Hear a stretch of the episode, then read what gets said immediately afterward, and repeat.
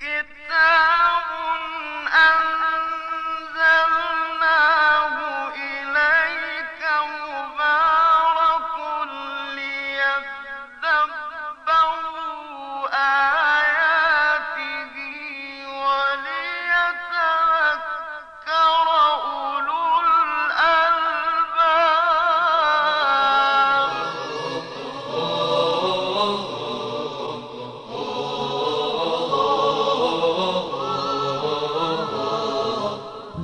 محضر قرآن. نکات ادبی آیات قرآن کریم هم از نکات صرفی، نحوی و لغوی بپردازیم. به کارشناسی آقای دکتر مصطفی.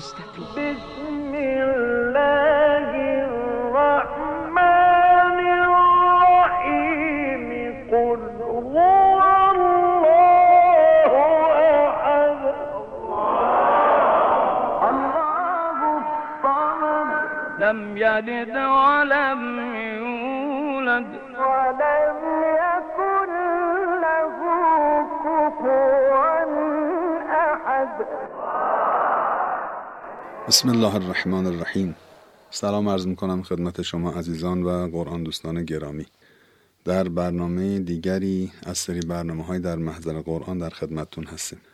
در برنامه قبل به آخر آیه سوم از سوره مبارکه قاف رسیدیم. که میفرماد اذا متنا و کننا ترابا ذالک رجع بعید. که معناش عرض کردیم. یعنی میگن مگه میشه وقتی که بمیریم و خاک باشیم مثلا دوباره زنده بشیم این برگشت خیلی بعیدی است خیلی دور از ذهن مثلا نشدنی است. آیه چهارم جواب میده خداوند که توی این برنامه بعد توضیح بدیم. بل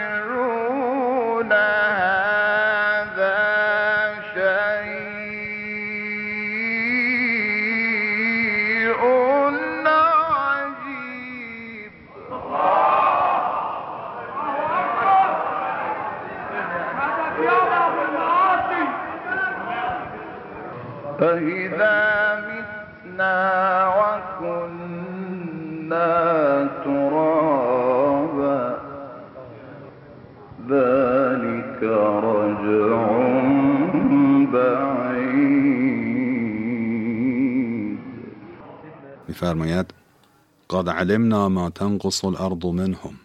اینا تعجب می‌کنن میگن مگه میشه ما خاک شدیم از بین رفتیم این خاک دیگه خاک هم خلاصه از اینجا به اونجا از اون مکان به این مکان. نمی‌دونم گیاهی در این خاک رویده و بعد این گیاه رو حیوانی خورده و اون حیوان رو حیوان دیگر خورده. همینطور این اجزای ما خلاصه از این ور به اون ور از این بدن به اون بدن. خلاصه جسم گیاه به بدن یک حیوان. چه و فلان تغییر کرده و تغییر مکان پیدا کرده و مگه میشه همچین چیزی؟ خداوند میفرماید قد علمنا ما تنقص الارض منهم. ما می‌دانیم آن چیزی را که زمین از آنها میکاهد. تنقص الارض منهم. میکاهد کم می‌کند زمین از آنها. اون چرا که زمین از اینها کم می‌کنه ما می‌دونیم. ما فکر می‌کنیم که این ما که پوسیدیم خاک شدیم این خاک جابجا جا شد نمی‌دونم ازش گیاهی روید گیاه رو حیوانی خورد و چی. دیگه همه همه چی این ذرات دیگه معلوم نیست کجا رفته. ما اینطوری فکر می‌کنیم. خدا میفرماد نه. من خدا می‌دونم چی کجاست. و عندنا کتاب حفیظ. نزد ما یک کتابی است. حالا کتاب تو ذهن ما یک کتابی میاد که مثلا چه می‌دونم 500 صفحه است جلد گالینگور داره خیلی مثلا شکیل و شیک مثلا چاپ شده. نه کتاب یعنی مجموعه ثبت شده. و عندنا کتاب حفیظ. ما نزد ما یک مجموعه است ثبت شده و حفیظ. یعنی حفظ کننده یعنی به اصطلاح این کتاب همه چی رو حفظ می‌کنه. البته وزن فعیل دوستان دقت بفرمایید گاهی وقتا معنای مفعول میده. مثلا جریح یعنی مجروح قتیل یعنی مقتول. حالا حفیظ می‌تونه بعضی احتمال دادن اینجا معنی محفوظ باشه. نه حفیظ به معنای حافظ. یعنی فعیل معنای اسم فاعلی داره معنی اسم مفعولی هم داره. حفیظ ممکنه اینجا معنای اسم فاعلی داشته باشه به معنی حافظ. ممکنه معنای اسم مفعولی داشته باشه مثل جریح به معنای مجروح. وقت معناش میشه محفوظ. هر دو احتمال نسبت به این کلمه هست. این کلمه هر دو کاربرد داره. یا توان و پتانسیل داره که هر دو معنا رو ازش برداشت کنیم. لذا اگر به معنای حافظ باشه یعنی کتابی و مجموعه که حافظ است. همه این خلاصه ذرات ما رو می‌دونه کدومش کجاست. فکر نکنیم که حالا به این رفتیم وقت چطوری می‌خواد دوباره این ذرات کنار هم بنشینه و ما مجدد زنده بشیم. اگر هم به معنای محفوظ بگیم یعنی محفوظ از این است که دستخوش تغییری یا اصطلاح آفتی بشه و از بین بره. نه همه اطلاعات خلاصه سیو شده به قول امروزی ها. محفوظ به این معنا. قد علمنا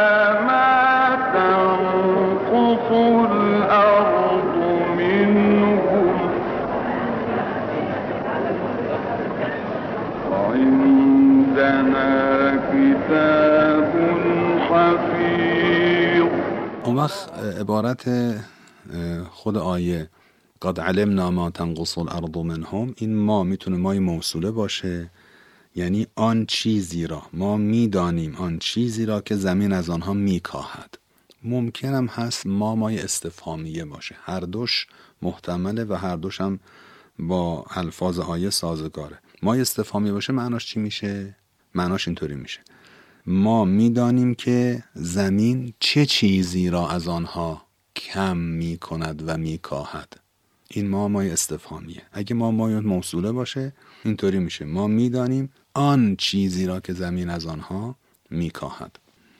مفهوم یکیه. من فقط خواستم یه خورده به اصطلاح ریزتر بیان کنم که بگم این مفهوم از دو عبارت ممکنه برداشت بشه. هر دوشم به یک جا می انجامه میگم مای موصوله یا مایه استفهامیه. خب این آیه چهارم تموم شد. آیه پنجم میفرماد بل کذبوا بالحق. این بل ازرابه به معنای ازراب یعنی صرف نظر کردن یا یه چیزی رو نفی کردن چیزی رو به اصطلاح جایگزین کردن. ظاهرا معناش اینه که اینها از روی جهل به اصطلاح تعجب نمی‌کنن. چون آیت قبلی میگه اینا تعجب کردن که یه کسی بیاد براشون بخواد توضیح بده و هشدار بده که در آینده به هر حال این بدنهای پوسیده و از بین رفته دو مرتبه زنده میشن. بل عجبو انجا اهم منذر منهم تو آیت قبل فرماد اینجا میفرماد بل کذبو بعضی از مفسرین فرمودن این بل اینجا معناش اینه که این تعجبشون از روی خلاصه کلام جهل نیست بلکه رو اناده کذبو بالحق. نه اینطوری نیست که مثلا ندونند براشون عجیب و غریبه. نه چون اناد دارن اینها بلکه تکذیب کردند و تکذیب می‌کنن زیر بار نمیرن. بل کذبوا بالحق لما جاءهم. وقتی که حق سراغشون میاد اینا تکذیبش کردن. کذبه وقتی با به به کار میره. به معنی به اصطلاح رد کردنه.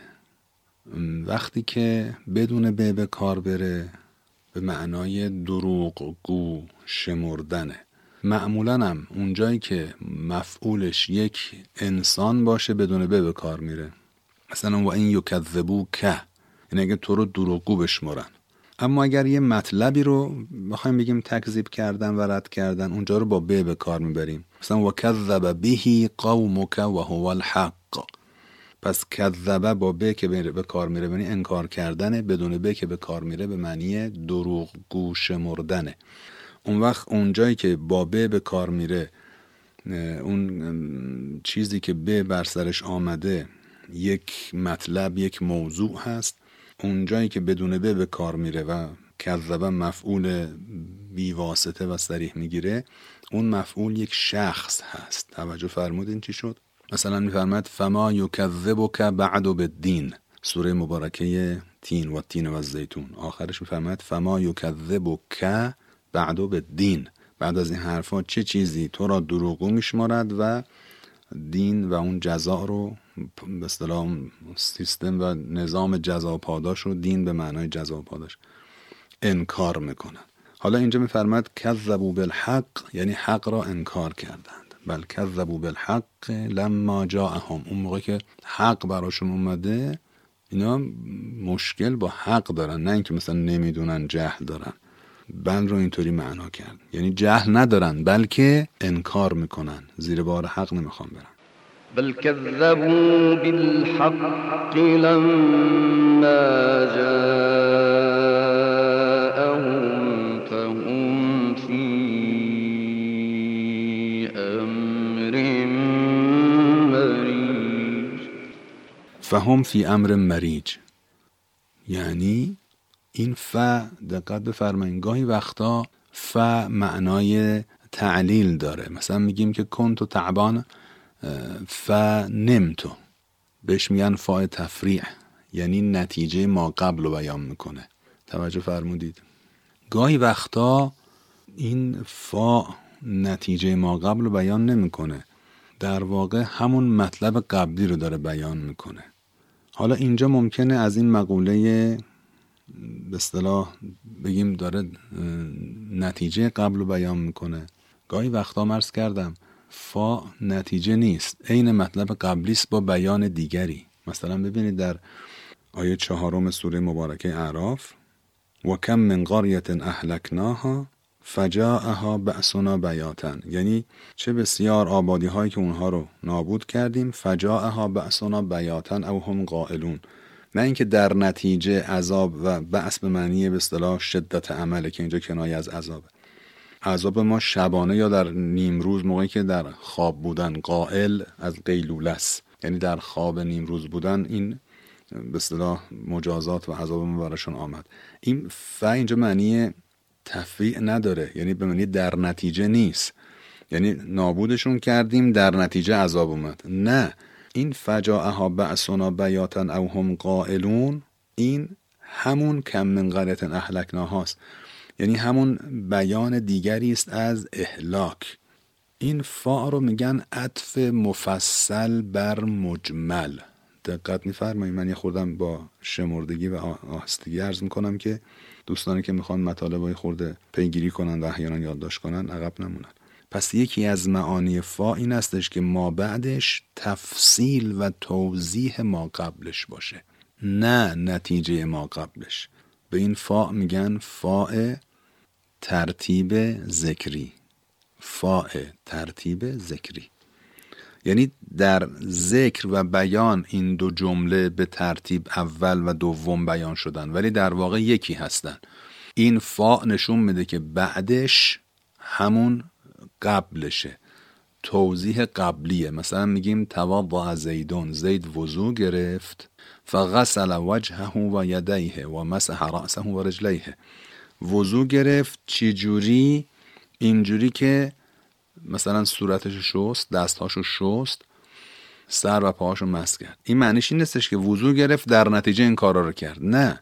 این فغسل وجهه و یدیه تا آخر تفصیل اون اجمال قبلیه. توضع خیلی به اجمال برگزار شده. تفصیلش و توضیحش اینه. و نادا نوح ربه فقال رب ان ابنی من اهلی و ان وعدك الحق. نوح خدایش رو صدا کرد و اینطوری گفت. نه اینکه اول صدا کرد بعد این حرفا رو زد. در نتیجه این حرفا رو زد. نه نتیجه نیست. فقال ان ان ابنی من اهلی همون نادا هست. اینها رو میگن عطف مفصل بر مجمل. حالا احتمالا اینجا هم از باب عطف مفصل بر مجمله. بل کذبوا بالحق لما جاءهم. وقتی حق سراغشون میاد اینا انکار می‌کنن. فهم فی امر مریج. یعنی در یک امر مریج هستند. مریج دو معنا داره. یک به معنای مختلط در هم و بر هم مثلا گفته میشه مرج امرهم یعنی اختلطا قرقاتی شد در هم و بر هم شد. یه معنای دیگه مرجه که مریج ازش مشتق شده به معنی مضطرب. مضطرب نه به معنی مضطرب نفسانی و درونی ها. یعنی چیزی که مضطرب فیزیکی مضطرب به زبان عربیش. یعنی چیزی که ثبات نداره استقرار نداره. همینطور در تکون هست. هی این ور ور میره. ثابت نیست. مثلا فرض کنید یه نفر انگشتری دستشه بعد مثلا لاغر شده انگشتش یه خورده اصطلاح کوچیکتر شده لاغرتر شده انگشترش تو دستش ثابت نیست تکون می‌خوره وای نمیسته تکون تکون می‌خوره. توجه کردین؟ مثلا میگن مرج الخاتم فی اصبعه یعنی چی؟ یعنی به خاطر لاغری. قلق من الهزال از لاغری این انگشتره تو دستش تکون تکون این ورون ور می‌رفت. پس این معنای مریج یه معنای دیگه هم یعنی بی ثبات. توجه فرمودید. فهم فی امر مریج یعنی اینها در یک امری هستند بی ثبات. یعنی حرفشون یا به این معناست که در هم و بر همه فهم فی امر مریج اینها حق رو وقتی میاد به جای که قبول کنن تکذیب می‌کنن. یعنی در هم و بر هم حرف می‌زنن. گاهی وقتا میگن این سحره گاهی وقتا میگن شعره گاهی وقتا میگن این غیبگویی گاهی وقتا همینطور حرفای در هم و بر هم. یا اینکه نه ثبات ندارن. امر مریج یعنی امری بی ثبات و بدون استقرار.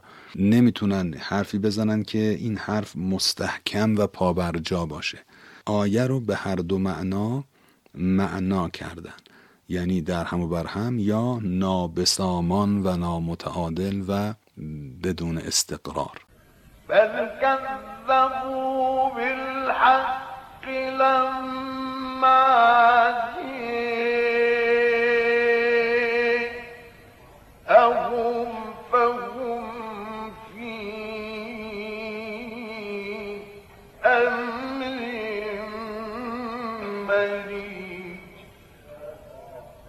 خب آیه بعدی استدلال خداونده در رد اینها و تذکر اینها به حق و حقیقت. افلم ینظروا الی السماء که انشالله میمونه برای برنامه بعد. پس ما تا آیه پنجم سوره قاف رسیدیم. انشالله عمری باشه.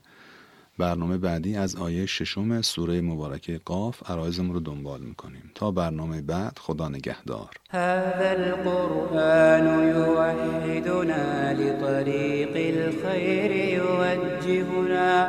الله تعالى أنزله ورسول الله معلمنا. ورسول الله معلمنا. هذا القرآن يوحدنا لطريق الخير يوجهنا. الله تعالى أنزله ورسول الله معلمنا. ورسول الله معلمنا.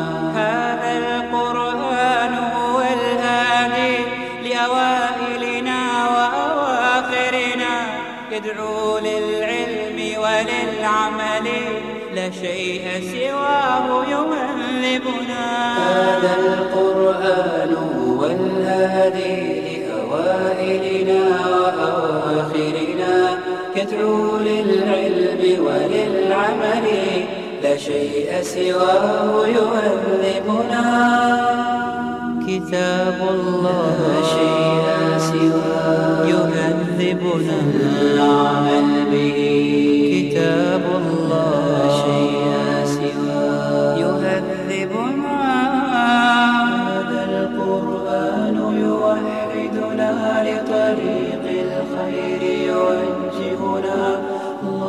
تعالى أنزله ورسول الله معلمنا ورسول الله معلمنا. هو معجزة الله الكبرى عن سر الكون يحدثنا. الله تعالى أنزله ورسول الله معلمنا. هو معجزة الله الكبرى عن سر الكون يحدثنا. الله تعالى أنزله ورسول الله معلمنا. فلنعمل نحن بمنهجه. هيا يا رب هلم بنا. فلنعمل نحن بمنهجه هيا يا عم هلم بنا. هذا القرآن يوحدنا لطريق الخير يوجهنا. الله تعالى أنزله ورسول الله معلمنا ورسول